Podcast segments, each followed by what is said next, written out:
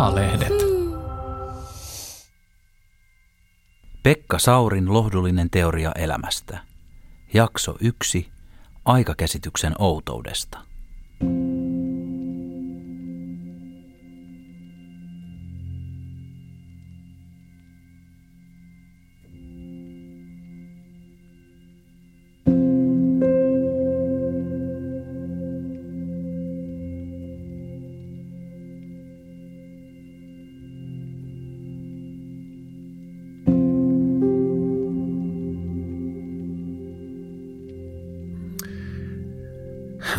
Tässä on Pekka Sauri pitkästä aikaa. Ehtikö tulla ikävä? Yölinjan päättämisestä tulee ensi syksynä 19 vuotta ja on aika jännä palata aallolle nyt tämän uuden progiksen merkeissä. Sillä tavalla mietittiin, että tämän työotsikko voisi olla Pekka Saurin lohdullinen teoria elämästä. Kun näinä aikoina ei ainoastaan koronan takia, mutta ylipäänsäkin, kun maailma on ollut aika moisessa myllerryksessä ja moni ihminen selvästikin on ollut enemmän tai vähemmän ahdistunut tai stressaantunut tästä viime aikojen menosta niin Suomessa kuin maailmallakin. Niin mä ajattelen, että ehkä mun pitää nyt vielä ponnistautua elämässäni tämmöiseen, että yritän kertoa kaikille, että ei hätää. Kaikesta selvitään ja asioista on tapana selviytyä, jos niistä puhutaan. Ja kaikkein pahin tilanne on se, että jos ei ole ketään, jonka kanssa puhus, niin silloinhan kaikki ahdistukset ja masennukset muuttuu tällaiseksi epämääräiseksi, hahmottomaksi vaipaksi, lyijyvaipaksi, josta ei saa mitään otetta. Mutta heti jos asioista pystyy jonkun kaverin kanssa puhumaan, ne alkaa asettua paikoilleen ja niistä tulee käytännöllisiä ja epämääräisestä ahdistuksesta tulee ratkaistavia ongelmia ja sitten ollaan jo paljon pitemmällä. Ja jos ei ole muuta kaveria käsillä, niin ehkä voit pitää mua sitten sellaisena niin kuin väliaikaisena tai tilapäisenä kaverina.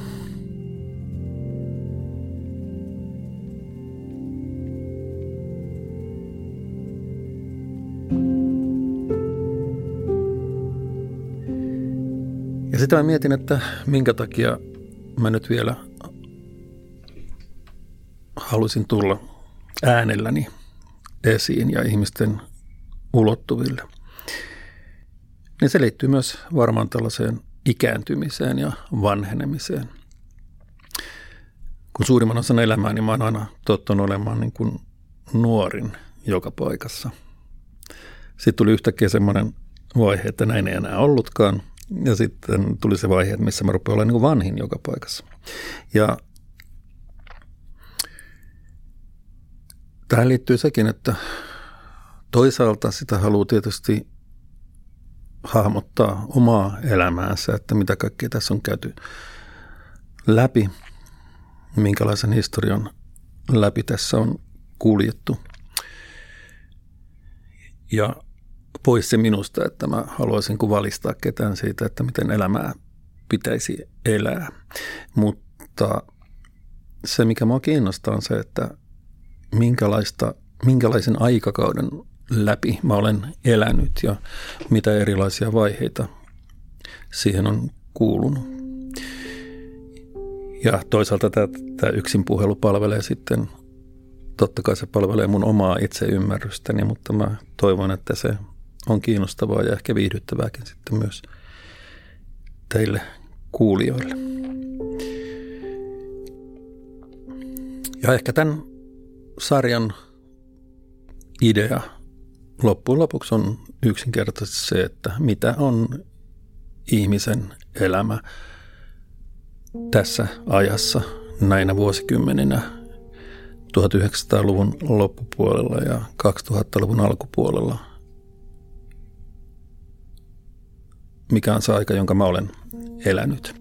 Ja tässä sarjassa on tulossa kahdeksan jaksoa seitsemän tämän ensimmäisen jälkeen ja mä lupaan, että viimeisessä jaksossa mä otan vastaan puheluita.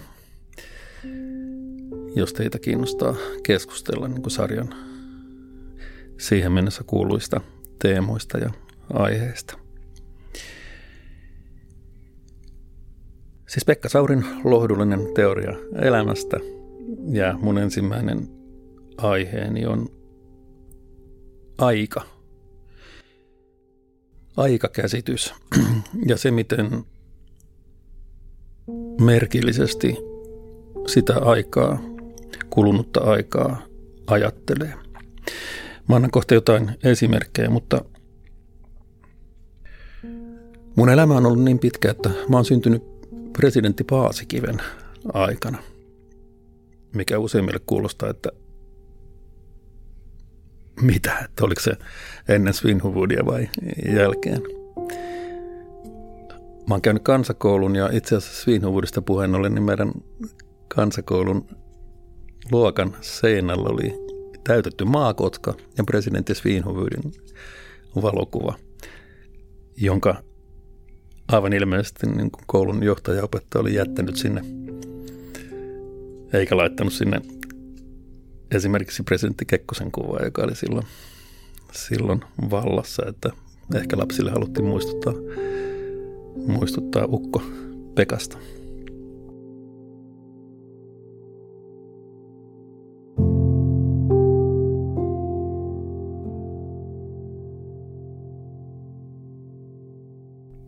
Mutta jos mä aloitan pienellä lapsuuden muistolla, mikä on mun varhaisimpia muistoja. Mä luen tämän yhdestä mun kirjastani ratkaisemattomien kysymysten kirja, joka muutama vuosi sitten ilmestyi.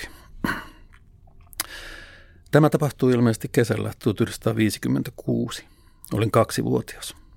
Toisen maailmansodan päättymisestä oli 11 vuotta – Kävelin äidin kanssa kadulla Lauttasaaren sillan korvassa vastapäätä mutterikahvilaa. En tiedä, miksi siellä kävelimme. Ehkä odotimme bussia. Siihen aikaan Lauttasaaren ajoivat kaupungista siniset bussit 23 ja 24. Puukantinen silta oli niin heikossa kunnossa, että sillä oli painorajoituksia ja bussiinkin piti olla pienempiä ja kevyempiä kuin tavalliset. Vastaan tuli vanha rouva mustissa vaatteissa ja päässään musta hattu jossa oli jotain harsoa. Pitkä takki ulottui melkein maahan asti, vaikka oli lämmin.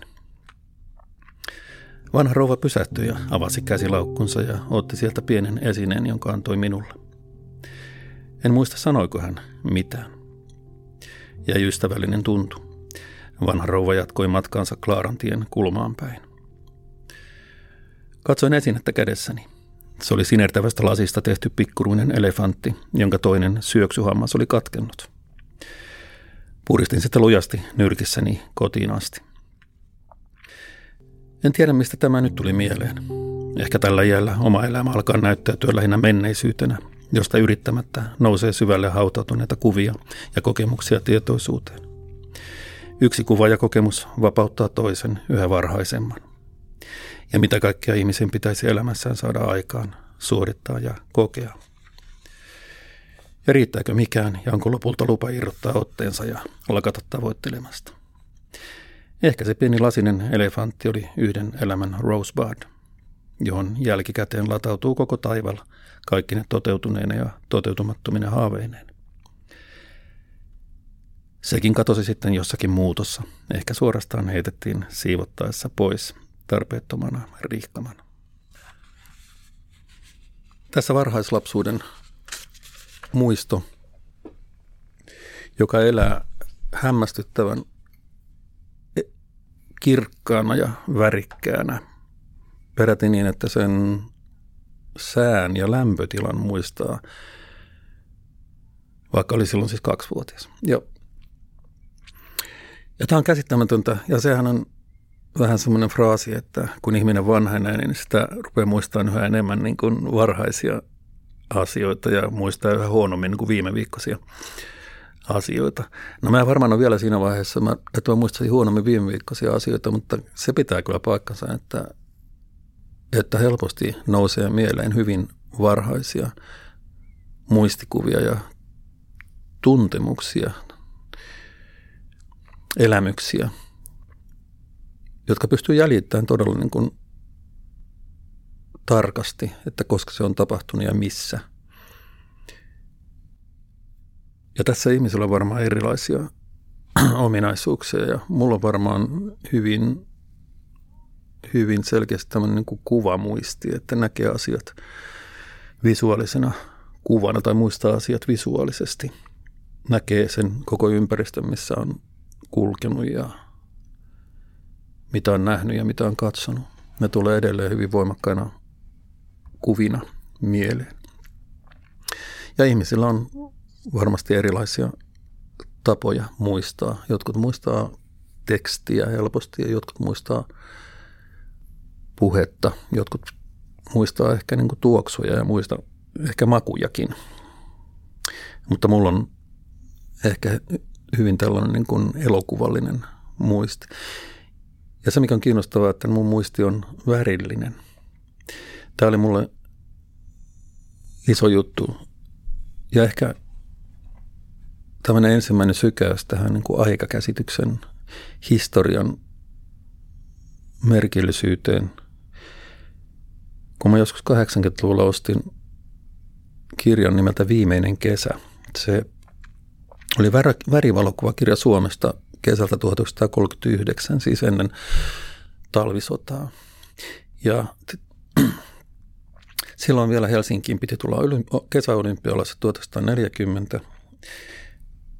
Ja saksalainen valokuvaaja Hans Wagner tuli Suomeen tarkoituksena tehdä värivalokuvakirja Suomesta sitä olympiakesää varten, jota ei sitten tullut, vaan tuli vasta 12 vuotta myöhemmin. Mutta se avasi mulle kokonaan uuden maailman, että kun se tuli tottunut siihen, että historia oli mustavalkoinen. Kaikki historialliset valokuvat Suomen historiasta ja Helsingin historiasta oli mustavalkoisia. Ja yhtäkkiä siellä on kuva kauppatorista, missä myydään kalaa ja ahventen evät on punaiset ja koleralta kelluu moottoriveneitä, jotka on niin kuin kirkkaissa väreissä. Ihmisillä on värikkäitä vaatteita ja autot on kirkkaasti maalattuja eikä semmoisia mustia T-Fordeja niin kuin helposti historiassa ajattelee. Ja yhtäkkiä minulla löi voimakkaasti tämä juttu, että historialla on aina ollut värit ja ihmiset on aina eläneet tämmöistä tavallista arkea, joka ei hirveästi poikkea meidän nykyisestä arkielämästä.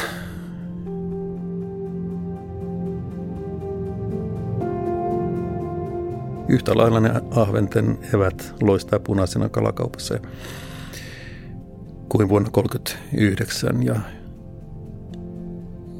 yhtä lailla me katsotaan, että meri välkkyy sinisenä ja aurinkon kilo kimaltaa sitten aalloille ja kaikkea tätä. Historia on ollut periaatteessa niin kuin samanlaista kuin nykypäiväkin. Ja mulla on sitten kehkeytynyt aika vahvasti ja yhä voimakkaammin ehkä tämmöinen kuin Mika Valtarimainen näkemys, että ihmisen elämä pysyy suurin piirtein samanlaisena kautta historian. Ainoastaan teknologia ja muoti muuttuu. Mutta ihmisen tarpeet, tuntemukset pysyy enemmän tai vähemmän samanlaisena.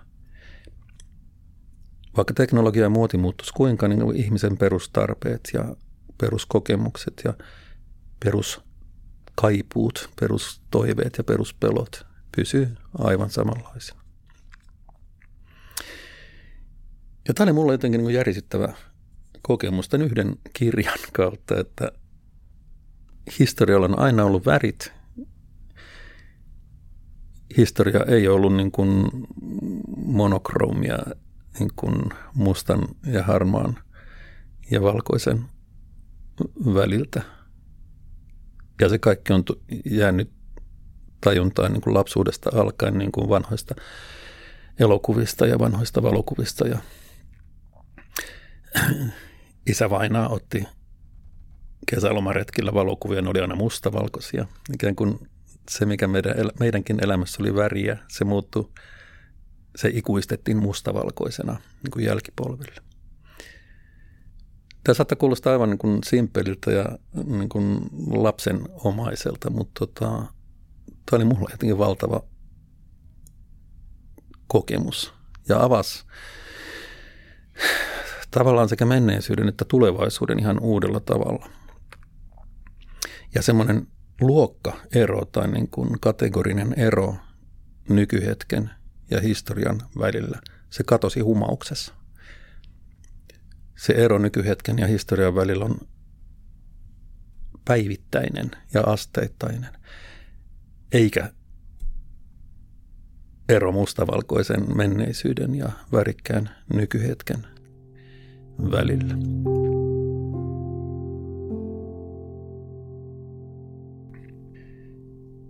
Ja edelleen toinen sellainen avainkokemus historiasta oli semmoinen, kun vuonna 2015 yksi mun hyvä kaveri täytti 50 vuotta ja sitten mun piti pitää siellä onnittelupuhe. Mä, mä mietin, että mitä mä nyt tälle Antille niin puhuisin. No, kaveri oli syntynyt 1965. Ja siinä mä keksin tämän, että jos lasketaan taaksepäin sama ikä kuin mitä kaveri täyttää nyt, niin mikä vuosi oli ja mitä silloin tapahtui. Ja se oli, sekin oli hyvin semmoinen silmiä avaava asia, koska kun vuodesta 1965 kaverin syntymävuodesta laskettiin takaisin sama 50 vuotta, jonka hän oli juuri elänyt. Oltiin vuodessa 1915. Einstein julkaisi suhteellisuusteoriansa. Keisari Nikolai II vieraili ainoan kerran Helsingissä. Ensimmäinen maailmansota riehui toista vuottaan Euroopassa. Verisiä taisteluita käytiin Saksan ja Ranskan maisemissa. Jean Sibelius täytti 50 vuotta. Ja sitten tulee siitäkin aukeaa hyvin sellainen jännittävä ulottuvuus, koska jos ajattelet, että joku on elänyt 50 vuotta, niin sehän on niin kuin, tässähän se kaikki 50 vuotta oli, kun mä muistan sen itse. Muistan lapsuuteni ja kouluvuodet ja niin edelleen. Nyt mä oon sitten 50. Ja se on kaikki niin kuin tässä. Mutta jos se laskee taaksepäin, niin sitten ollaankin ensimmäisessä maailmansodassa ja Einsteinin suhteellisuusteoriassa ja keisarikunnassa. Ja se tuo jännästi perspektiiviä tähän aikakäsitykseen ja myöskin niin kuin Suomen ja maailman historiaan. Ja se on vähän samankaltainen elämys kuin mikä mulla oli sen mustavalkoisen historian ja värikkään nykyhetken fuusiossa. Että ne tapahtumat, mitkä on aina jotenkin omassa mielessä ollut jossain kaukana kaukana menneisyydessä, ne oli ihan just äsken. Mitä on koulussa lukenut siis historian kirjoista. Että nämä on tämmöisiä niin kuin kaukaisen menneisyyden tapahtumia, mitä kukaan ei muista ja mitä joudutaan lukemaan vain kirjallisista dokumenteista, niin siitä on vain yhden ihmisen ikä taaksepäin laskien. Ja totta kai sitten kun lähtee leikkimään tällä edelleen, niin sitten mä joudun tietysti tekemään itselleni niin kuin saman ajatusleikin. Jos mä lasken oman ikäni takaisin mun syntymävuodesta. Mä olen vuodesta 1887. Miettikää. 1887. Ja mä kattelin sitten netistä, että mitä silloin tapahtui. Täytyy todeta, että siis 1887 ei ollut mitenkään hirveän vilkas vuosi, että sen jälkeen tai sitä ennen tapahtui niin kuin paljon enemmän, mutta 1887 esimerkiksi Eiffeltornin rakennustyöt aloitettiin. Ja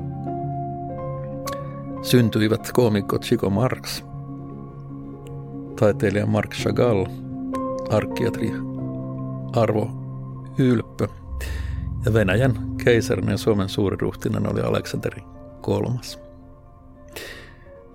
Tämä oli siis mun elinikä taaksepäin mun syntymähetkestä, kun Suomessa tilanne oli tämmöinen. Ja sellainen mielenkiintoinen knoppi oli myöskin, että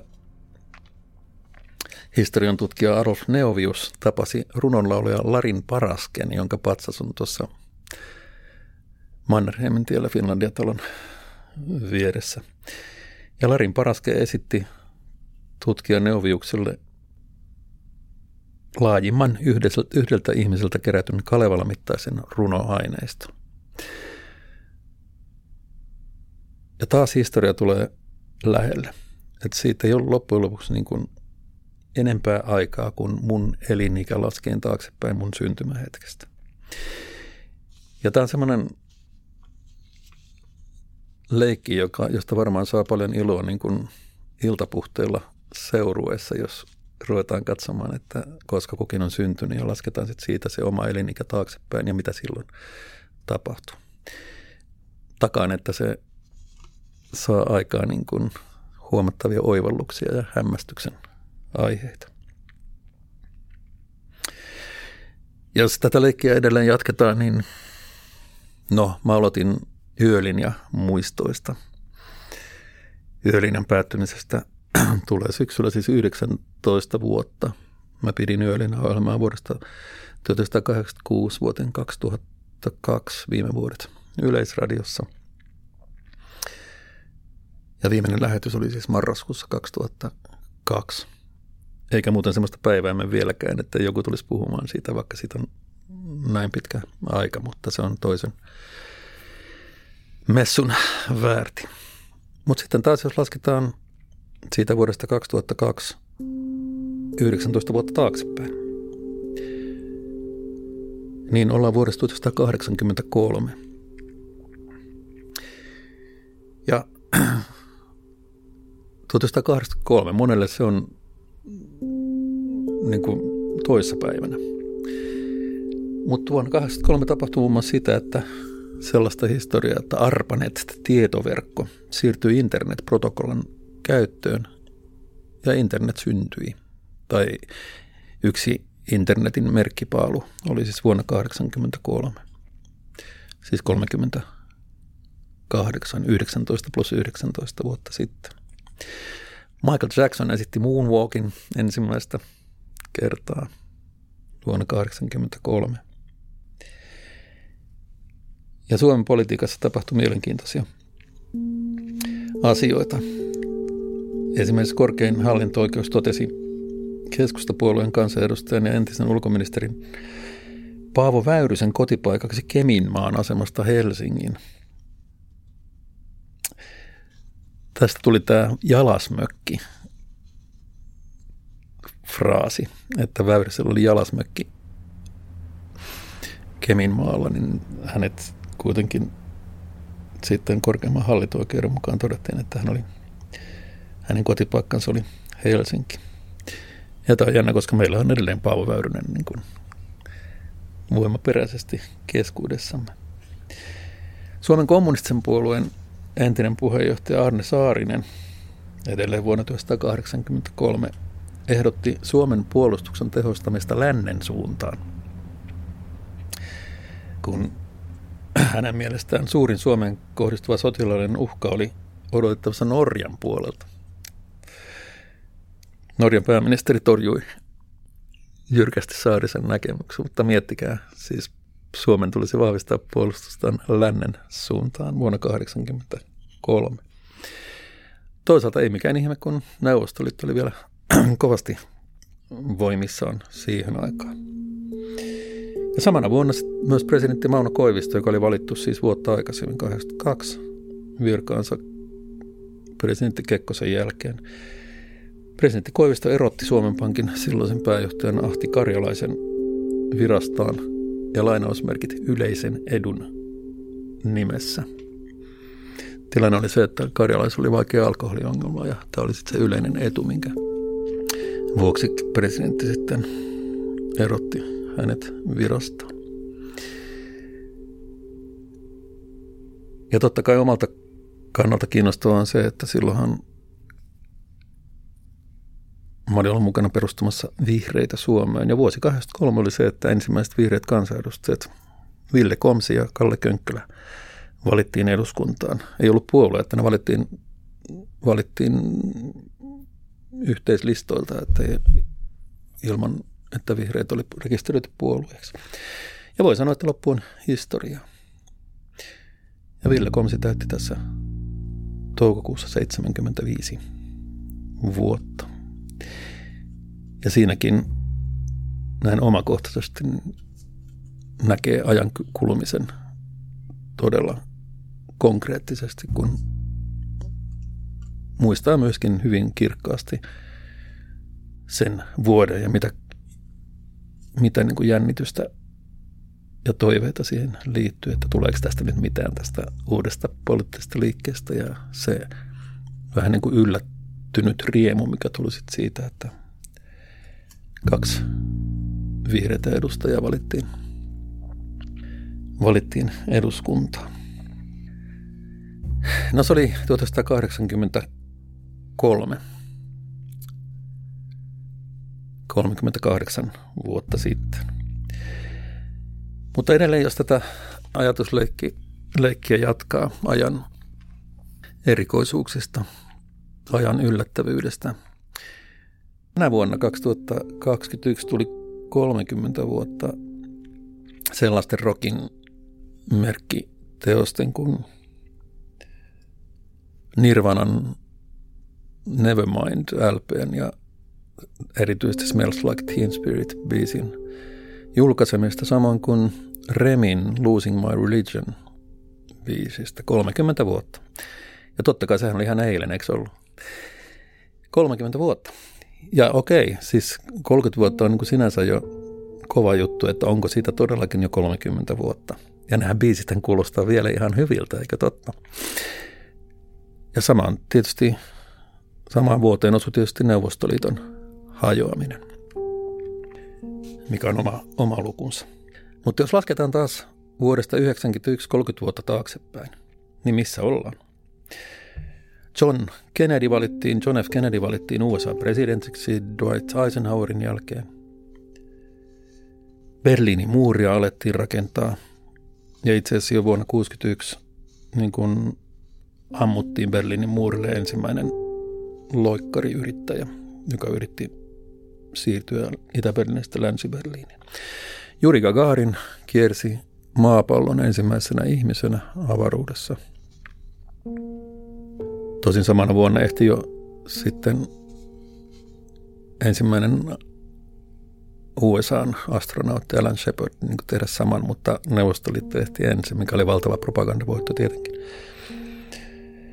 Ja Suomessa lähestyi vuoden 1962 presidentinvaalit, oli Urho Kekkosen ensimmäisen presidenttikauden niin kuin loppuaika menossa. Kekkosen vastustajat perusti niin sanotun Honka-liiton, jossa oikeuskansleri Olavi Honka suostuteltiin sitten kuuden puolueen presidenttiehdokkaaksi, mistä seurasi sitten noottikriisi – kun Neuvostoliitto ei tykännyt tästä, että Kekkoselle järjestettiin, järjestettiin vastaehdokasta, mitä epäilemättä Neuvostoliitto piti tavalla tai toisella epäilyttävänä.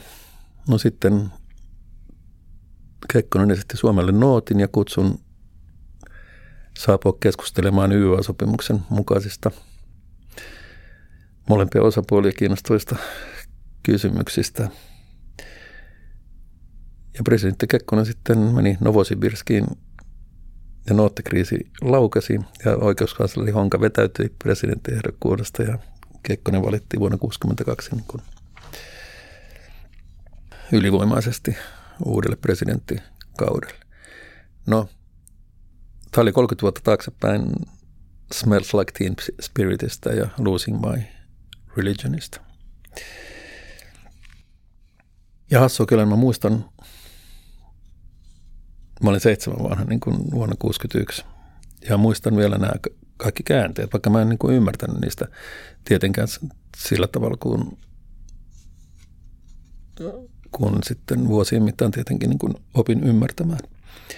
Mutta kyllä mä nämä kaikki tapaukset muistan. Ehkä parhaiten sen Gagarinin avaruuslennon, mikä oli tosi jännää. Ja tota, mä muistan, kun me poikien kanssa niin kun leikittiin Gagarinia ja lennettiin avaruudessa niin pihalla ja kapseli laskeutui sitten niin kuin takaisin maan pinnalle ja niin edelleen.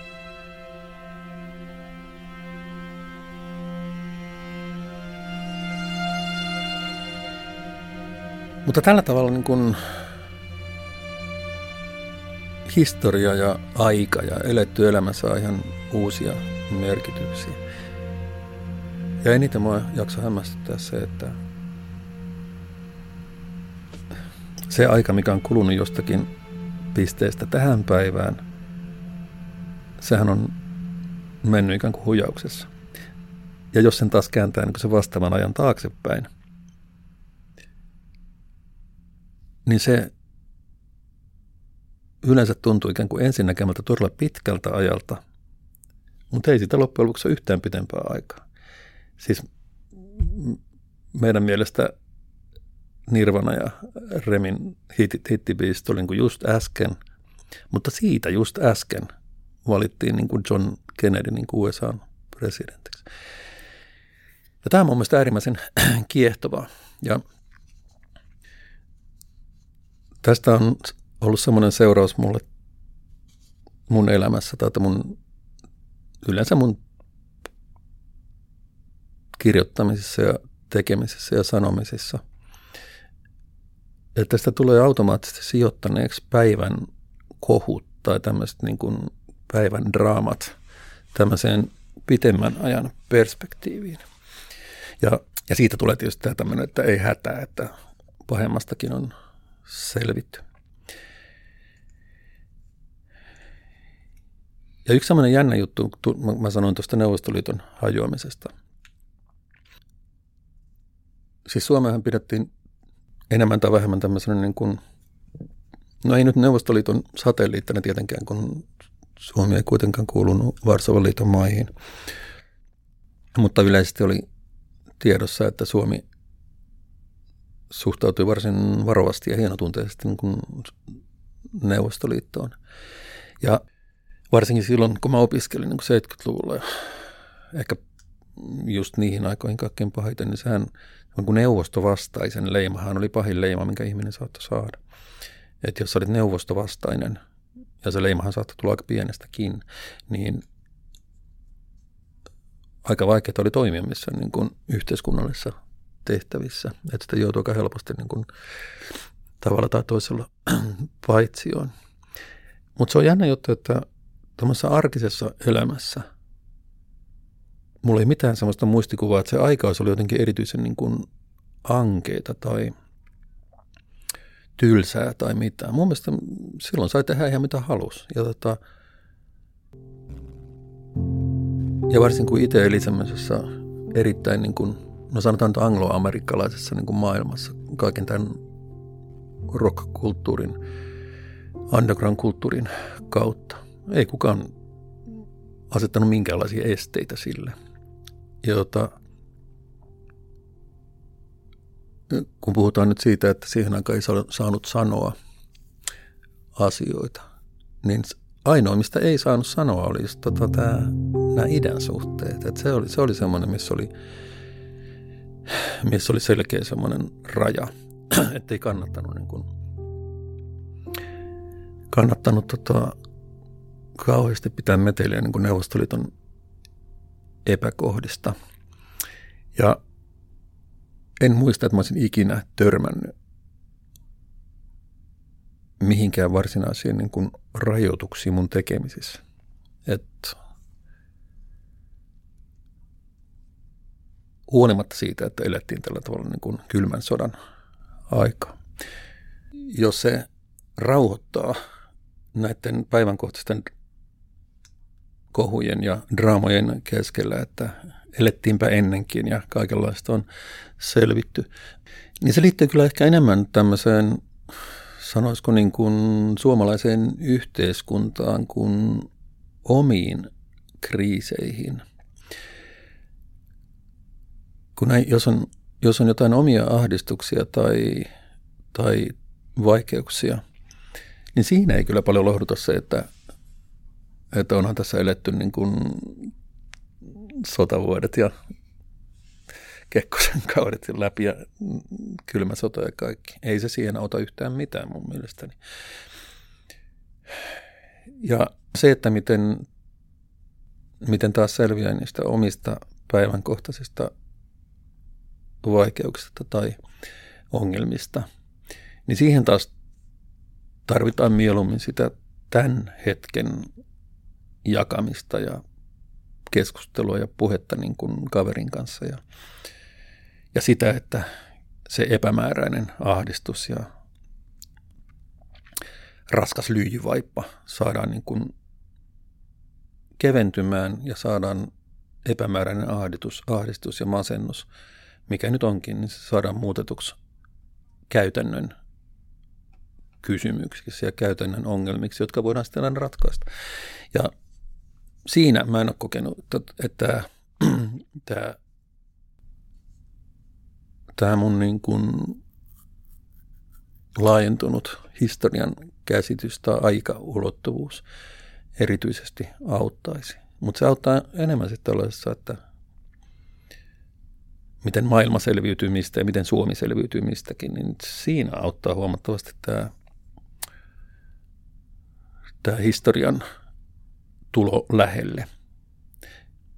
Että se, että näkee, että ei historia ole niin hirveän kaukana kuitenkaan.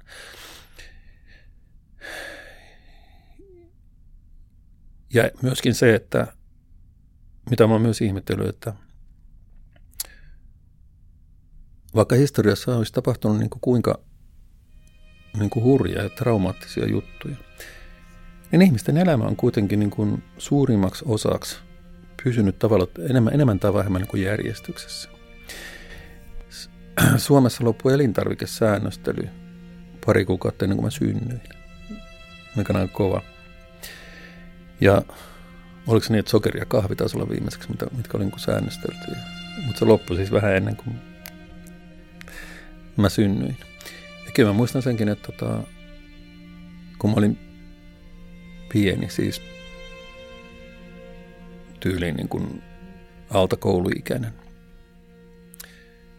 niin mä huomaan, että mä oon muuttunut ikään kuin isoisäkseni, että tota, ei, ei mun aikana ollut kyllä niin kuin muuta kuin ruisleipää ja piimää. Mä mä oon niin kuin ihan hilkulla, niin kuin, että mä rupean puhumaan ihan samaa kuin tota, kun mä, nykyään kun menen ruokakauppaan, niin mulla tulee just tämä, että täällä on niin kuin 250 eri juustomerkkiä. Ja kun mä olin pieni, oli niin kuin koskenlaskea ja edamia niin ty- tyyliin.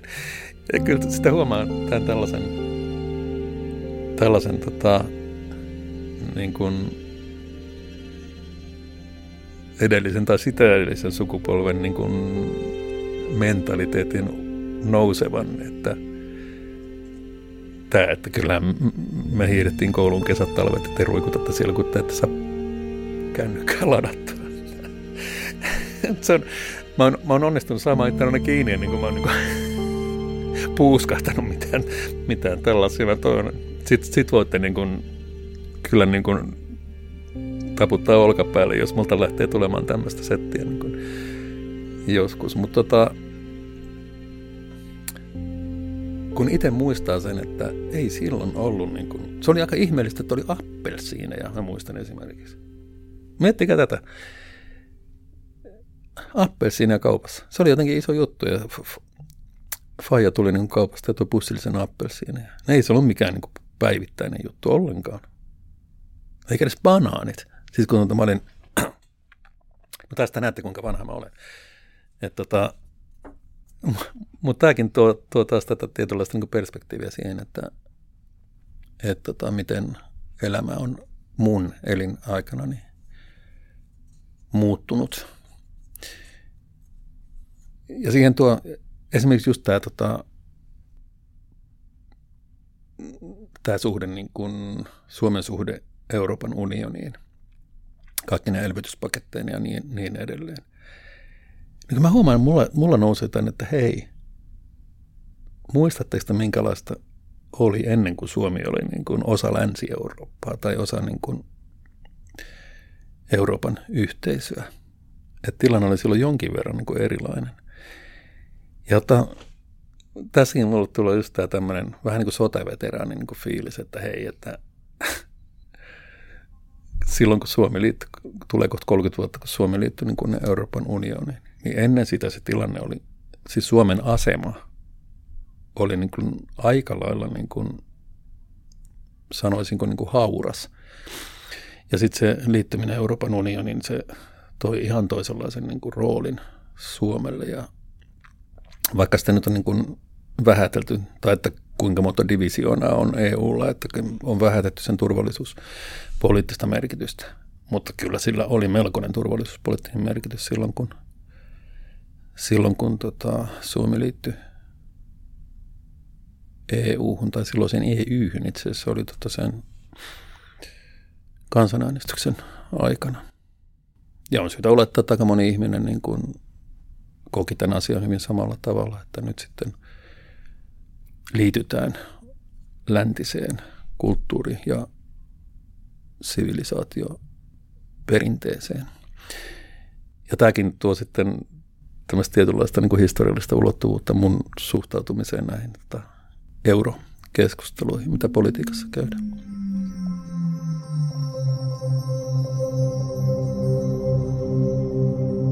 Kuuntelet Pekka Saurin lohdullinen teoria elämästä podcastia.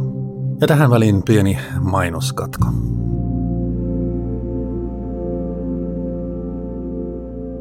Kiinteistömaailman Minna tässä, hei. Mennään asumisen haavepolulle. Tule. Sulje silmäsi. On koittanut uusi vapaus. Lapset ovat lähteneet maailmalle. On vähän tyhjää, mutta jännää. Entä jos voisit muuttaa juuri sinne, minne itse haluat? Mutta hei, sähän voit. Nyt ei mietitä lähikouluja eikä päiväkoteja. Onko se kaupungin ytimeen vai maalle? Saat mennä. Nyt saat olla itsekäs. Kotisi on sinun. Mutta ei ole kiire. Mieti rauhassa. Mitä jos yhdistät unelmia? Vaihdat kodin ja mökin yhteen ihanaan talon rannalla. Tai menet välillä vuokralle. Saat tehdä kaikkea. Ihan kaikkea. Ja avata silmät. Mitä sitten päätätkin, asiat kyllä järjestyy. Aloitetaan vaikka siitä, että jutellaan. Sinua lähellä olevan välittäjäsi löydät osoitteesta kiinteistömaailma.fi.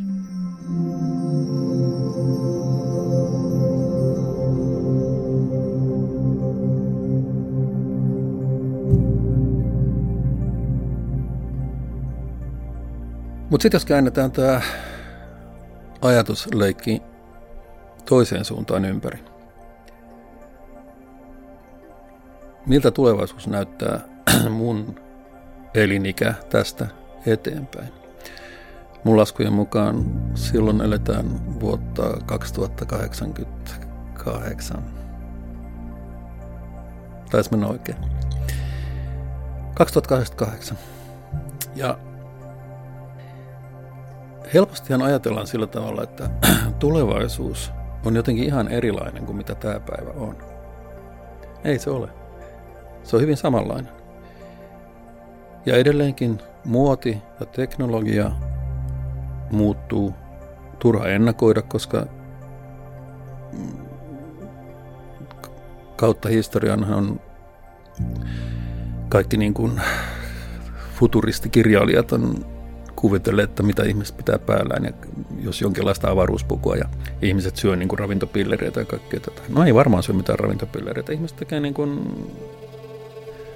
ihmiset harrastaa gastronomiaa ja keittää parsaa ja tota, tekee bujabessia niin kuin nytkin. Se vaan toivottavasti niin kuin kestävästi kalastetusta kalasta ja näin.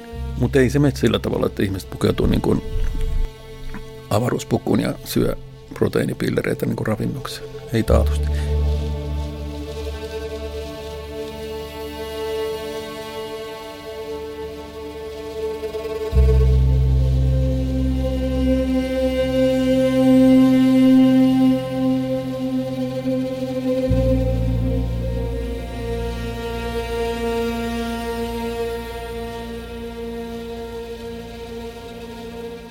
Ja tässäkin, jos muistaa, että tota, niin kuin mä äsken muistelin sitä omaa lapsuutta, niin mistä rupeaa olemaan melkein saman verran aikaa kuin mitä tulee olemaan sitten vuonna 2028 tästä hetkestä lukien. Niin okei, oli niin ukempaa. Ruokakaupoissa ei ollut ollenkaan sellaista tarjontaa kuin mitä nyt on. Siis se on ehkä niin kuin sellainen asia, mitä niin kuin silloin olisi todella niin kuin pitänyt uskomattomana, että ei, ei voi olla totta, että ei mistään voi tulla näin paljon erilaisia niin kuin, tuotteita, mitä niin kuin, tämän päivän marketissa on. Mutta tota, ne appelsiinit on appelsiina ja edelleen, mitä mä söin viisivuotiaana, ne banaanit on banaaneja. Ja ne tulee olla appelsiineja ja banaaneja niin kuin vuonna 2088 ihan samalla tavalla. Ja tämä kaikki tietysti sillä edellytyksellä, että, että tota, maailma pysyy niin kuin kasassa. Että totta kai meillä on paljon riskejä ja epävarmuustekijöitä ilmastonmuutoksineen, päivineen, kansanvaelluksineen, mitä meillä nyt onkin. Demokratia on, on erittäin niin kuin hauras – Jostain luin, että 8 prosenttia maailman asukkaista asuu tällä hetkellä niin sanotussa täydessä demokratiassa, jota edustaa nyt esimerkiksi Suomi ja Pohjoismaat ja yleensä erät, yleensä niin kuin Euroopan maat, Uus-Seelanti päälle ja niin edelleen. 8 prosenttia. Ja täällä helposti tuudittaudutaan siihen, että demokratia ja tämmöinen avoin yhteiskunta on jotenkin itsestäänselvyys. Ei se ole. Ja se on sellainen asia, mitä, mistä täytyy pitää visusti huolta tästä vuoteen 2088 ja siitä etenkin päin. Ja varsinkin kun tässä silloin kylmän sodan päättymisen ja Neuvostoliiton luhistumisen jälkeen, niin silloinhan oli jonkin aikaa tämä tietynlainen niin kuin hurmio – tämä historia on päättynyt ja tämä länsimainen liberaali demokratia markkinatalouksineen on se lopullinen maailmanjärjestys ja lopullinen poliittinen järjestelmä, niin kuin amerikkalainen filosofi Francis Fukuyama kirjoitti innoissaan. No ei se nyt ihan niin mennyt ja sananvapauteen perustuva demokratia on se, mikä mun mielestäni on niin kuin ihmiskunnan perustehtäviä nyt ja tulevaisuudessa, koska myöskin planeetan säilyttäminen elinkelpoisena tulee edellyttämään nimenomaan sitä, että, että vuorovaikutus ja keskustelu ja viestintä on vapaata, jolloin toisaalta niin kuin tämä hälytysjärjestelmä siitä, että asiat on menossa väärään suuntaan, se pysyy niin kuin herkkänä. Ja toisaalta myöskin, että ne ideat, joita ihmiset keksii elämän edellytysten parantamiseksi, ne myöskin leviää ja ne, niitä voidaan ruveta niin kuin soveltamaan käytäntöön. Tässä on niin kuin ihmiskunnan tehtävä vuoteen 2088, eli mun elinikä tästä eteenpäin. Mutta vaikka teknisesti voi tulla kaikenlaista uutta niin kuin härveliä varmaan tässä niin kuin viestintäteknologiassa tulee uusia keksintöjä. Tosi mun on vähän vaikea keksiä, että, että tota, miten esimerkiksi tämä sosiaalisen median idea voisi tästä niin kuin jotenkin mennä seuraavalle tasolle, koska mun mielestä ne perusominaisuudethan on, että se vuorovaikutus on kaksisuuntaista, monenkeskistä, eli siihen voi osallistua monta ihmistä kerrallaan ja reaaliaikaista. Ja nämä on mun mielestä ne keskeiset ominaisuudet, mikä, mitkä nyt tämän vuosituhannen viestintä- ja vuorovaikutusteknologiassa on auenneet. Ja mä en oikein osaa keksiä niin kuin näiden kolmen keskeisen ulottuvuuden päälle niin kuin muuta. Voi olla mun mielikuvituksen rajoittuneisuutta, mutta, mutta mun on vaikea sitä keksiä.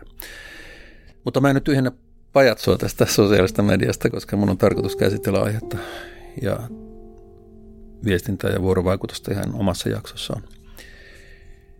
Jaksossa on hiukan tuonnempana. Mutta tiivistäen, elämä mun elinjään verran tästä eteenpäin on suurin piirtein samankaltaista kuin mitä se on nyt. Uusia teknisiä välineitä tulee olemaan.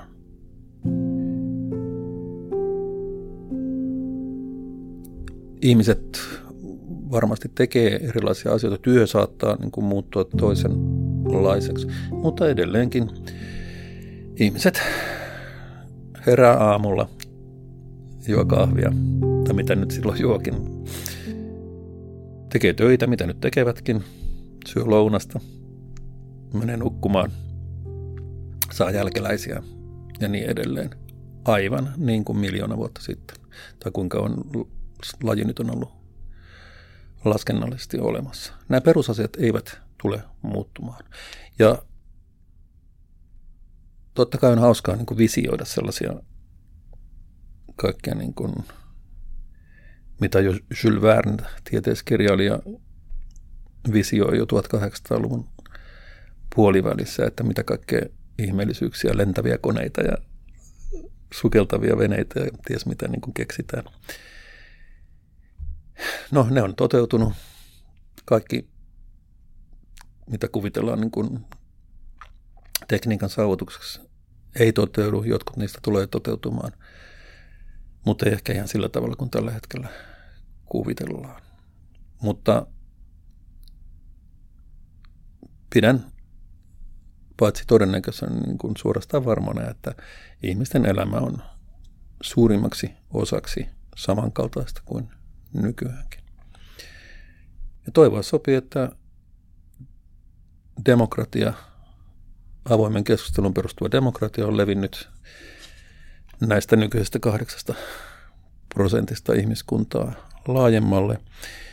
Ja sopii myöskin toivoa, että nämä sivilisaation positiiviset hedelmät, joita ihminen on tähän mennessä saanut aikaan, ne on levinneet myöskin kattamaan mahdollisimman suuren osan ihmiskuntaa.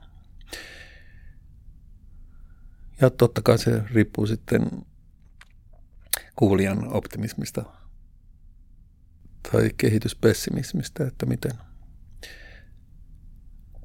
näistä asioista ajattelee. Mutta mä pidän optimismia loogisempana maailmankatsomuksena kuin pessimismiä. Koska jos mä en olisi optimisti, niin eihän mulla olisi mitään syytä, kun miettiä maailman parantamista, jos mä oon sitä mieltä, että ei se kuitenkaan parane.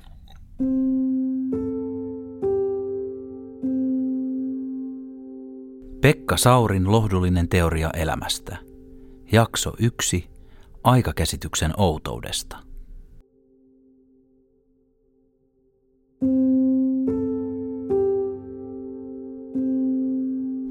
Tähän mennessä mä puhunut enemmän menneisyydestä, jonkin verran tulevaisuudesta, mutta tästä hetkestä varsin vähän. Tai tämä hetki on ollut mulla tämmöinen kun napa, jonka, josta lähtien kun on katsottu menneisyyteen ja tulevaisuutta. Mutta mitä tästä hetkestä mahtaa jäädä historiaan? Ja yksi ilmiö, mikä, mitä mä pidän selvänä, on se, että tämäkin johtuu suurelta osin, ellei kokonaankin tästä näistä uusista vuorovaikutus- ja keskustelu- ja viestintäalustoista, että asiat vanhenee tosi nopeasti. Uutisvirta on erittäin kiivasta, koko ajan tulee lisää kaikesta tuuteista, pientä ja iso uutista. Ja jälleen, jos mä vertaan tätä nykyistä uutis- ja informaatiovirtaa siihen, mitä oli esimerkiksi mun lapsuudessa joskus 60-luvulla, niin tilanne on kokonaan toisenlainen. Ja tämäkin on tietysti teknologian muutosta. Mutta silloin oli siis sanomalehtiä ja aikakauslehtiäkin oli ja sitten radiossa oli, radiossa oli yleisohjelma ja rinnakkaisohjelma ja keskellä päivää oli ohjelman siirtoketjun mittaustauko, jolle ei tullut mitään ohjelmaa radiosta ja telkkari meille muuten tuli, kun mä olin 13 vanha, mikä oli meidän luokalla toiseksi viimeisenä. Viimeisenä oli joku lahkouskovainen perhe, jonka mielestä televisio oli saatanasta, niille ei koskaan tullut televisiota. Ja, mutta me ol, siis meidän opettajaperhe oli tota, toiseksi viimeinen, mikä on aika niin yllättävää, mutta siinä oli joku semmoinen aatteellinen juttu, että tota, vanhemmat suhtautuivat epäluuloisesti televisioon, että se oli niin kuin hömppää. Ja sitten ne vasta, vasta todella kun mä olin 13, niin tota, meille hommattiin televisio. Mutta siis tämä uutisvirran kiihtyminen koskeksi ja putoukseksi, niin se on se, mikä saa asiat vanhenemaan tosi nopeasti. Ja mikä ne on niin vanhaa kuin tunnin vanha uutinen – sitä voi kukin kokeilla pitämällä niin kuin radiota auki niin kuin puolipäivää, kun ne samat uutiset tulee kerran tunnissa sieltä, sitä kyllästyy niihin tosi äkkiä. Ja tästä seuraa se, että asiat vanhenee nopeasti ja myöskin, että on erittäin vaikea suhteuttaa isoja ja pieniä asioita. Aivan tämmöiset pitkällä aikavälillä vähäpätöiset asiat saattaa nousta niin kuin puheenaiheeksi – taas niin kuin isot asiat on usein epädramaattisia. Että ne ei ole tällaisia niin kuin yksittäisiä tapauksia, jotka nousis otsikoihin, vaan ne saattaa olla niin kuin pitkän aikavälin kehityskulkuja. Nythän esimerkiksi ilmastonmuutos on yksi tällainen, että se on kuin pitkän aikavälin kehityskulku ja koko ajan saadaan tehdä niin kuin töitä tämän ilmastonmuutosuutisoinnin niin kuin tuoreuttamiseksi, koska helposti käy nyt jo, että taas tämä ilmastonmuutos, että tämä on niin kuin vanha, vanha juttu. Ja tämä pätee niin kuin monen niin kuin ihmiskunnan kannalta niin kuin tärkeäseen asiaan. Ja tästä nousee se kysymys, että mitä tästä, jos ei nyt hetkestä, niin näistä ajoista tai näistä viimeksi kuluneista vuosista mahtaa jäädä sitten niin kuin historian kirjoihin ja mitä koululaiset lukee näistä vuosista, vuosista historian tunnilla. Ja se ei ole mitenkään itsestäänselvää, että mitä se tulee olemaan. Mä voisin kuvitella, että osittain, tai yksi asia, mikä todennäköisesti nousee, on tämä demokratiakysymys, niin kuin itsevaltiuden paluu ja suhteessa demokratiaan. Todennäköisesti tämä on sellainen, mitä tästä ajasta muistetaan. Korona on varmasti yksi sellainen, koska se on siis satavuoteen ensimmäinen kerta. Ja itse asiassa koronahan on vielä globaalimpi kuin oli silloin Espanjan tauti sata vuotta sitten – johon tätä koronaa nyt verrataan. Mutta sikäli kun muistan, niin se ei levinnyt yhtä laajalle kuin, kuin korona. Ja, ja se on niin kuin, se, mikä merkitys koronalla on ollut, se on se, että ihmisten elämää on rajoitettu pitkästä aikaa, kun ihmisten, elä, ihmisten elämä on vapautunut kaiken aikaa. On koko ajan ollut uusia mahdollisuuksia tehdä asioita ja olla kontaktissa ihmisten kanssa ja, ja tämä niin kuin sosiaalisuus on saanut uusia ja uusia areenoita ja mahdollisuuksia. Ja sitten yhtäkkiä me ollaan tilanteessa, missä ei saa käydä kahvilassa, kuntosalilla, missä nyt ei saakaan käydä kulttuuritapahtumissa ja siitähän nyt on paljon pidetty ääntä. Ja tämä on sellainen asia, mikä varmasti jää historiaan. Että tämmöinen tietynlainen ihmisen rajallisuuden muistutus on ollut tämä pandemia. Rajallisuuden muistutus aivan tällä tavalla niin kuin paikallisesti tai fyysisesti, että ei voikaan niin kuin mennä niin kuin haluaa. Mihin tahansa. Ei voi tavata ihmisiä, turvavälit, kaikki tämä, tämä touhu, minkä hyvin tiedämme. Mutta sitten vielä tämä, että tämä on jotain, mikä ei ollut ihmisen hallinnassa. Kun ihmiskunta on niin kuin, siis iso rokko esimerkiksi on saatu tapetuksi maailmasta sukupuuttoon ja suuri osa muistakin sellaisista tarttuvista taudeista, jotka mulle oli ihan tuttuja, siis ihan arkipäivää, kun mä olin koulussa. Siis vesirokko, tulirokko, sikotauti ja kaikki tämmöistä. Eihän semmoisia nykyään ole. Ja yhtäkkiä tulee sitten tämmöinen, mikä, mihin ihmiskunta ei ole valmistautunut. Ja totta kai voidaan olla tyytyväisiä siitä, että rokotteet on kuitenkin saatu kehitettyä varsin nopeasti verrattuna siihen, että kuinka vähän aikaa siitä koronan, koronan niin kuin yllättämisestä oli. Mutta joka tapauksessa niin kuin rajojen vastaan tuleminen ihmiselle on varmaan se, mitä tämä korona on, on edustanut varsin dramaattisesti. Ja mä ihmettelisin kovasti, ellei tämä jäisi historian kirjoihin tai ihan lyhyisiinkin historian kuvauksiin, kun tämä koronavaihe ei jäisi niin kuin selkeästi ja ehkä kursiivilla niin kuin kirjoihin. Mutta tota, toinen, mikä varmaankin jää ja mikä on myöskin sellainen pitemmän aikavälin kehitys, on, on nimenomaan tämä nyt mun jo monen kertaan mainitsema, mainitsema viestinnän vuorovaikutuksen yhteydenpidon mahdollisuuksien vallankumous sosiaalisine medioineen, koska sen, sen se vallankumouksellisuus on tarkoittaa sitä, että sellaisetkin ihmiset ja ihmisryhmät, jotka ei aikaisemmin saaneet ääntään kuuluviin, saa nyt äänensä kuuluviin kenenkään sitä varsinaisesti rajoittamatta. Totta kai voidaan edelleen sanoa, että kaikki vähemmistöt joutuu edelleen niin kuin kilpailemaan sitä huomiosta. Vähemmistöt joutuvat kilpailemaan enemmistön huomiosta ikään kuin aina ennenkin, mutta nyt on kuitenkin paremmat tekniset mahdollisuudet päästä, päästä mukaan keskusteluun ilman mitään portinvartijaa tai sitä, että niin kuin sanomalehden mielipidesivun toimittaja niin kuin valitsisi, että mitä kirjeitä julkaistaan ja mitä ei ja kaikkea tätä näin. Ja tämä on semmoinen asia, jota ei vielä mun mielestä ymmärretä. Tämäkin on sellainen, että se on niin, siitä on tullut niin arkista.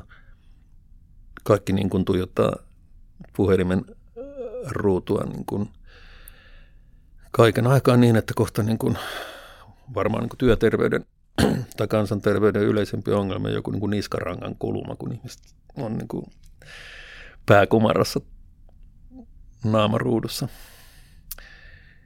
Ja, ja tästä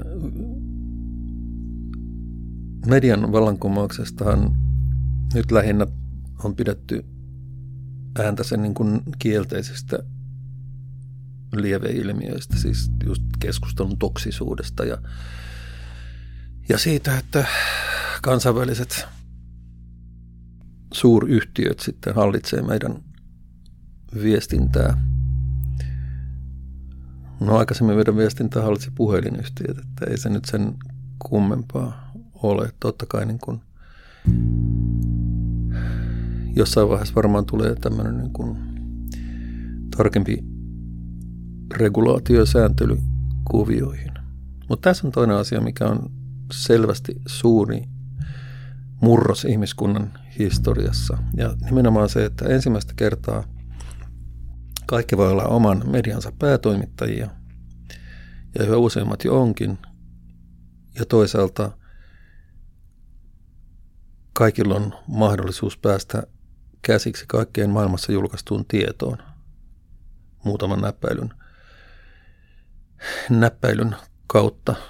Ei tietenkään niin kuin salassa pidettävän tietoon, joka on niin kuin lakien mukaan salassa pidettävä ja niin edelleen, mutta periaatteessa kuitenkin. Mutta samalla kun tätä, tästä huolehditaan ja tätä kritisoidaan, niin kannattaa muistaa, että tämä on erittäin uusi ilmiö. Ja voisi sanoa, että tähän on tapahtunut ei ainoastaan niin vuosituhannen vaihteen jälkeen, vaan suorastaan viimeisen 10-15 vuoden kuluessa, jos ajatellaan, koska niin Facebook tuli kuvioihin, niin sitten sen jälkeen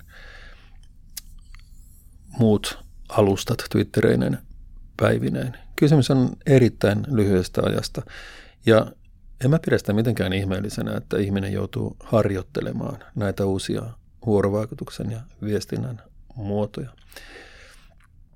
Mutta edelleen mä olen sitä mieltä, että, että tällä viestinnän avautumisella, vuorovaikutuksen avautumisella tulee olemaan paljon enemmän myönteisiä vaikutuksia kuin kielteisiä.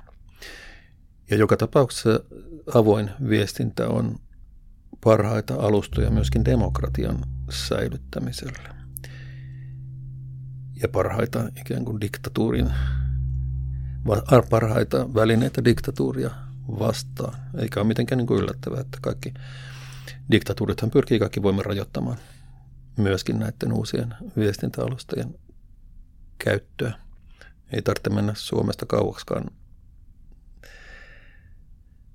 kun sellaista tapahtuu. Ja tämmöiset asiat otaksuisin, että tulee, tulee näkymään historiankirjoituksessa. Ja yksi asia, mikä varmasti tulee näkymään historiankirjoituksessa on, on siirtyminen pois fossiilien polttamisesta.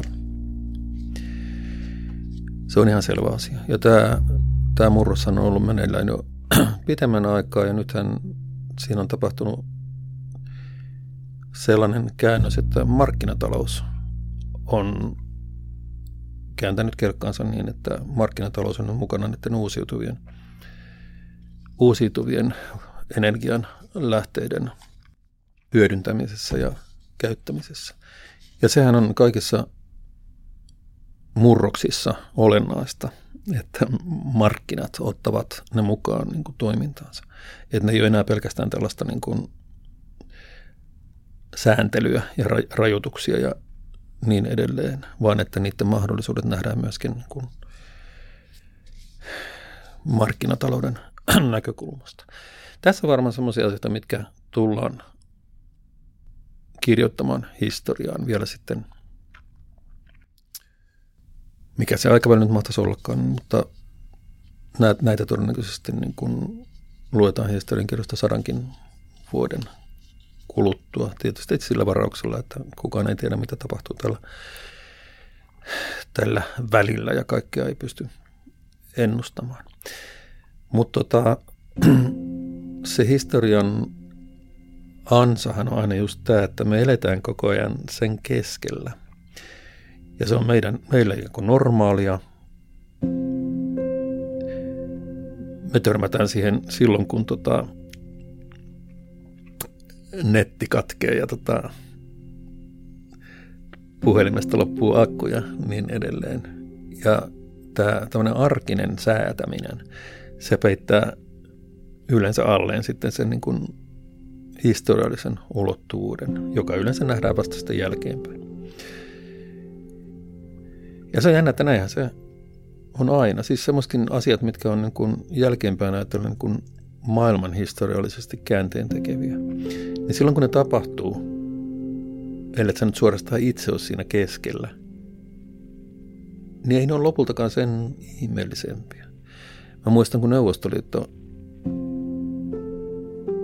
luhistui tai lakkautettiin 1991. Okei, siis kova juttu, Neuvostoliitto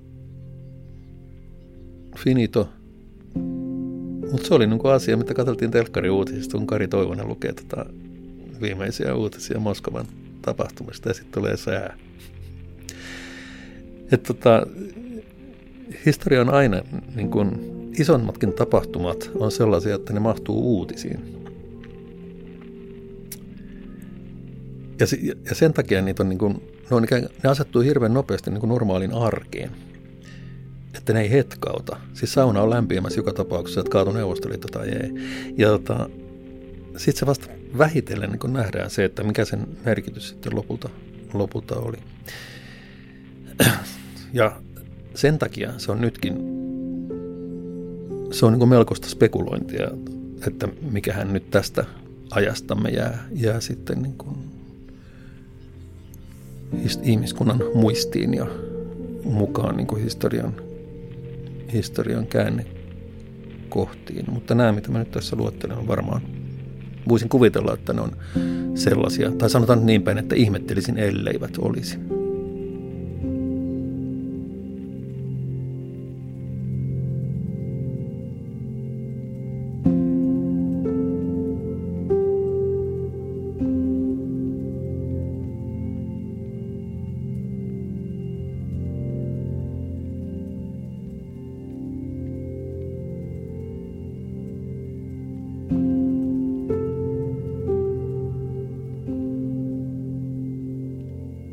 Mutta tämä kaikki tietenkin sillä varauksella, että historian, historia on aina tulkintaa.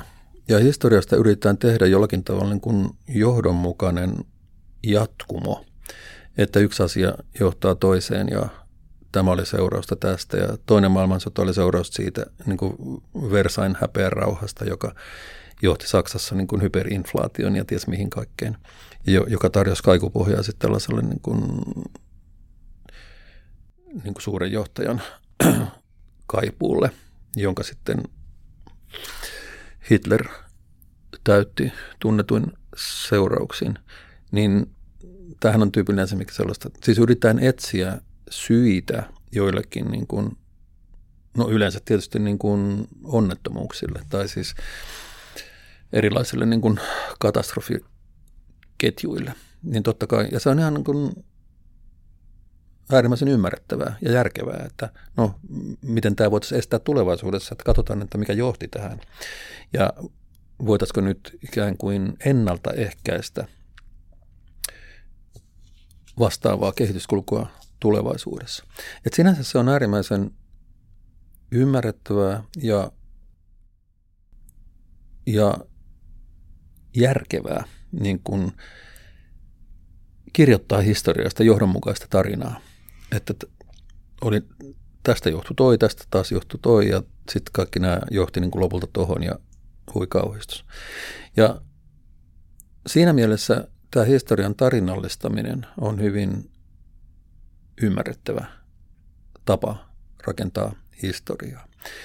Ja sen on tietty taito, että kun historia nyt lopulta, se koostuu niin kuin rajattomasta määrästä tapauksia, tekoja, tapahtumia, päätöksiä, mitä nyt onkin, jota, joten määrä on rajaton. Siis jos, otetaan, niin kuin, jos mennään niin kuin pieniin tapauksiin asti, niin niitä määrähän on täysin rajaton. Ja jotta se pystyisi kirjoittamaan niin historian jotenkin johdonmukaiseksi kertomukseksi, niin täytyy valita niin kuin tietyt tapaukset, joita, jotka täytyy osoittaa merkittäväksi, merkittäviksi. ja nimenomaan sillä tavalla merkittäviksi, että tämä johti tuohon ja se, se taas johti edelleen tähän ja niin, niin edelleen.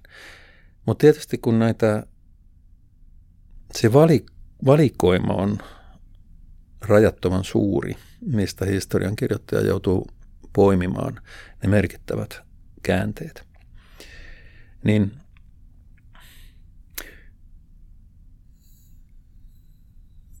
sitähän on semmoista kirjallisuutta, että niin fiktiivistä historiaa. Että entä jos, tota, jos niin kuin Neuvostoliitto ei olisikaan niin kuin kaatunut 1991, niin mikä, minkälainen maailma olisi nyt? Tai jos, entä jos sitä, entä jos tätä, että mitä, mitä siitä olisi taas tapahtunut. Ja näähän kanssa perustuu siihen, että muutetaan joku tietty historiallinen tapahtuma tai poistetaan se ja sitten lasketaan siitä skenaarioita, että miten sitten olisi maailma, maailma niin kuin järjestynyt. Ja, ja tämähän on sellainen, mä nyt en halunnut ruveta mestaroimaan niin kuin historian filosofia tässä ollenkaan, koska se on mun laji. Mutta tota, kannattaa aina pitää mielessä ikään kuin vaihtoehtoiset tulkinnat historiasta. Että mikä tahansa tulkinta maailman historiasta tai ihmiskunnan historiasta vallalla onkin, niin se on kuitenkin tulkinta. Ja se voi olla vakuuttava tulkinta, jos se onnistuu esittämään, että nämä ja nämä tapaukset olivat niin nimenomaan merkityksellisiä. Ja se on taas vähemmän vakuuttava, jos se ei onnistu niin kuin kertomaan, että, tai vakuuttavasti kertomaan, että nämä tapahtumat ovat merkityksellisiä. Mutta näinhän se on ihmis, sen yksittäisenkin ihmisen elämässä. Ja varmasti siis keskeyttäkää, jos olen väärillä jäljellä, mutta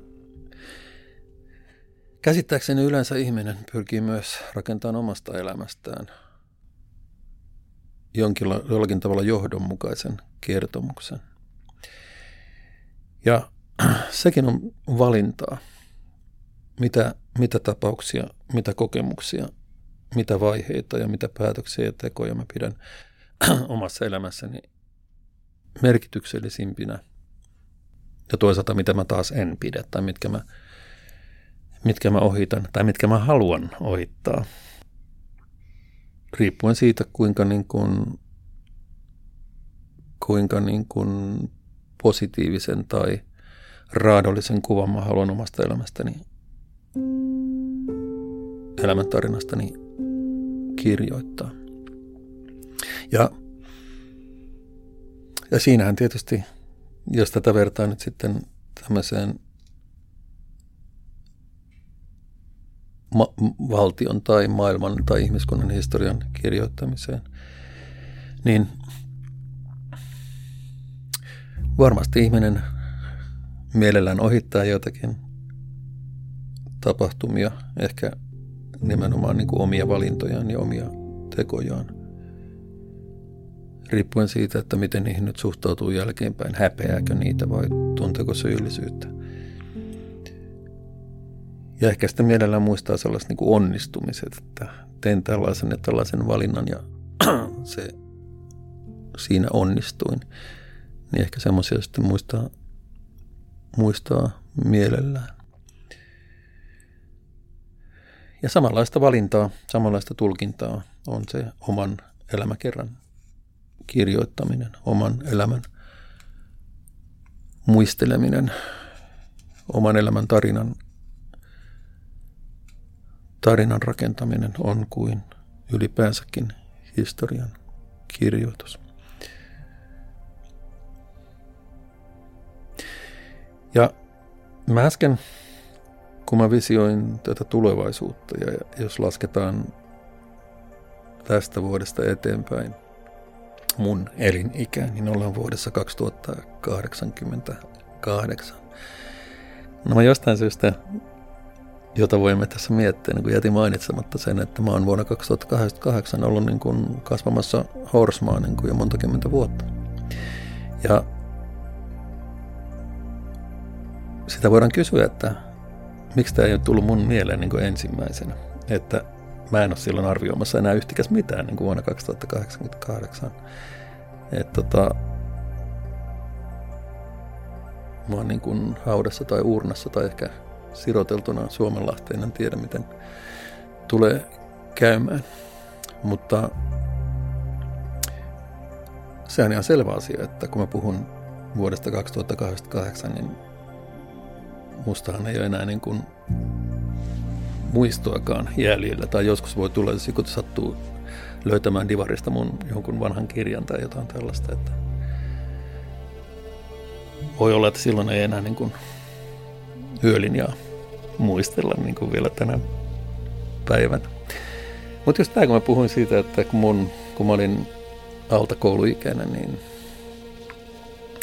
niin appelsiinit ei ollut mikään niin kuin itsestäänselvyys. Että ne oli jotenkin harvinainen ilmestys meillä kotona.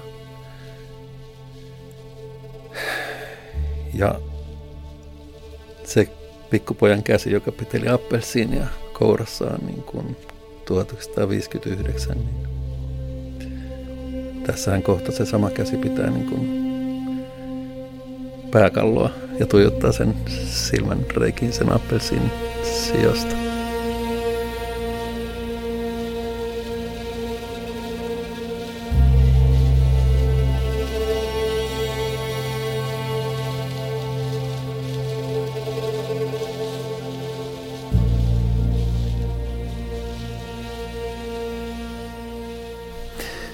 Et se elämän rajallisuus tulee just tässä vastaan, kun miettii tulevaisuutta ja kun, se, kun tietää ihan hyvin, että, että omalta osalta se tulevaisuus ei tule olemaan niin kuin, enää niin kuin hirveän pitkä kaikella todennäköisyydellä. Ja paljon helpompaa on tehdä just näitä ajatusleikkejä menneisyydestä ja historian historian lyhyydestä tai historian läheisyydestä tai historian väreistä kuin mitä mä olen tässä nyt, tässä nyt koettanut puhua ja luonnostella. Mutta kun mä nyt ajattelen tätä, että minkä takia ei tullut mieleen, että mua ei ole pitkään aikaan ollut olemassa vuonna 2008, niin kyllä mä kuitenkin olen sitä mieltä, että ei se, ei se mua kavahduta millään tavalla pikemminkin niin, että mä, se on niin itsestään selvä asia, että eipä tullut niin kuin mainittua. Et, kyllä mä luulen, että no sillä varauksella, että on tämän päivän tunnelma. Mutta kyllä mä olen mielestäni aika lailla niin rauhassa sen asian kanssa, että ihmiselämä on rajallinen, että se jokainen meistä niin kuin syntyy ja kuolee ja siinä välissä on sitten kaikenlaista touhua. Ja mä pidän sitä niin kuin erittäin niin kuin luonnollisena ja niin kuin tavallisena asiana, että mä en, multa puuttuu kohtalaisen täydellisesti tämmöinen niin kuin kuoleman pelko. Tai sillä varauksella, että toivoo, että se niin kuin loppu, loppu niin kuin vaiheet olisi sitten mahdollisimman niin kuin tuskattomia. Se nyt varmaan on luonnollinen toivomus. Mutta tota, mut mulla ei minkäänlaista niin kuin toivetta niin kuin mistään elämän loputtomasta jatkumisesta tai se on ihan kamalaa, jos elämä jatkuisi loputtomasti. Että se elämähän kuuluu nimenomaan se tietynlainen rajallisuus ja, ja toivon mukaan jonkinlainen niin kuin psyykkinen ympyrän sulkeutuminen. Ja sehän olisi onnellista, jos pystyisi sillä tavalla niin kuin päättämään elämän, että jäisi sitä tunnetta, että toisaalta, että jotain jäi kesken tai jotain jäi selvittämättä niin kuin ihmisten kanssa. Jälkeenpäin on tietysti tota, vaikea, koska tota,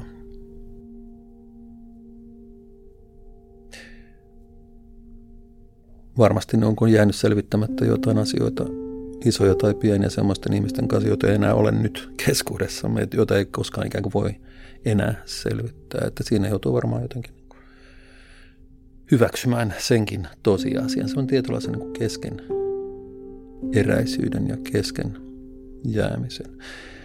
Mutta se ympyrän sulkeutuminen tarkoittaa varmaan sit sitä, että pystyy hyväksymään sen keskeneräisyyden tai pystyy hyväksymään sen, että ei se ympyrä ehkä kokonaan sulkeutunutkaan.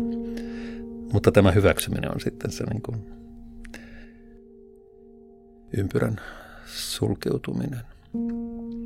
Ja varmaan tietysti, siis tähän kuuluu tietysti semmoista fraseologiaa kuin, että olen elänyt rikkaan elämän ja gratias alaviida ja kaikki, kaikki tämä juttu, mitä, no okei okay, joo, mik, siis miksei niinkin ole.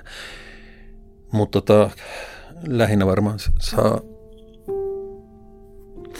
saa olla niin kuin kiitollinen jollekin sallimukselle siitä, että on ehkä selvinnyt näinkin vähin vaurioin kaikenlaisista niin kuin käänteistä tähän ikään.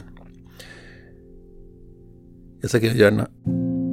Sitten vanhemmit on ruvennut katsomaan, tota, että miten, missä, missä iässä niin kuin jotkut niin kuin hahmot, jotka on ollut merkittäviä, esimerkiksi säveltäjät tai kirjailijat tai jotkut, missä iässä ne on kuullut. Ja suurin osa on kuullut huomattavasti nuorempi, nuorempi kuin minä. Että tässä on, voi olla sillä tavalla jo tyytyväinen, että tässä on niin kuin päässyt lentomaille ja kertomään huomattavasti enemmän kuin, kuin monilla, jotka voisimme mainita. Että tämmöinen elämä. Ja se oli ainoa, mikä mulla on. Ei tule uutta. Elämällä ei ole uutta tuotantojaksoa. Elämällä ei ole uusia tuotantojaksoja, mutta meilläpä on. On tulossa vielä sellainen tämän sarjan jakso, missä käsittelen vanhenemista vielä perinpohjaisemmin. Työnimellä vanheneminen on vapautumista.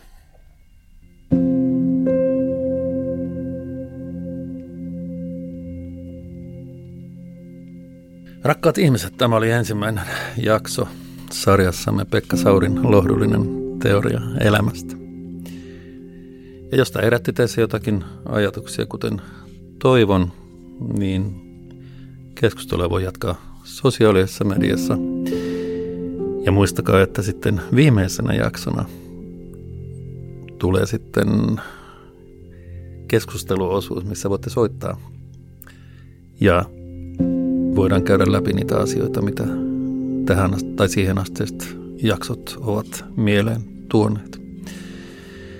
Ja toivottavasti tämäkin nyt avarsi mieltänne, toivottavasti toi jotakin lohtua elämäänne. Me tavataan sitten seuraavassa jaksossa.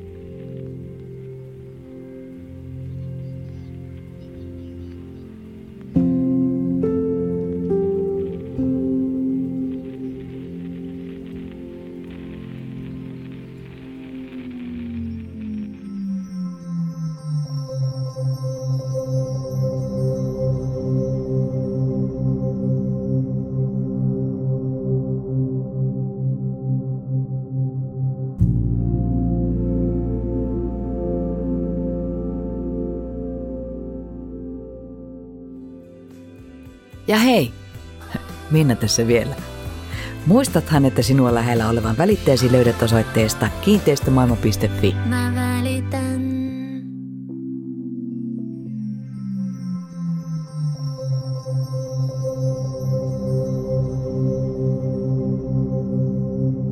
Tätä podcast-sarjaa oli tekemässä minä, Pekka Sauri, tuottajana Sami Kuusela ja musiikin tätä sarjaa varten sävelsi Arttu Silvasta. Vapaa-lehdet.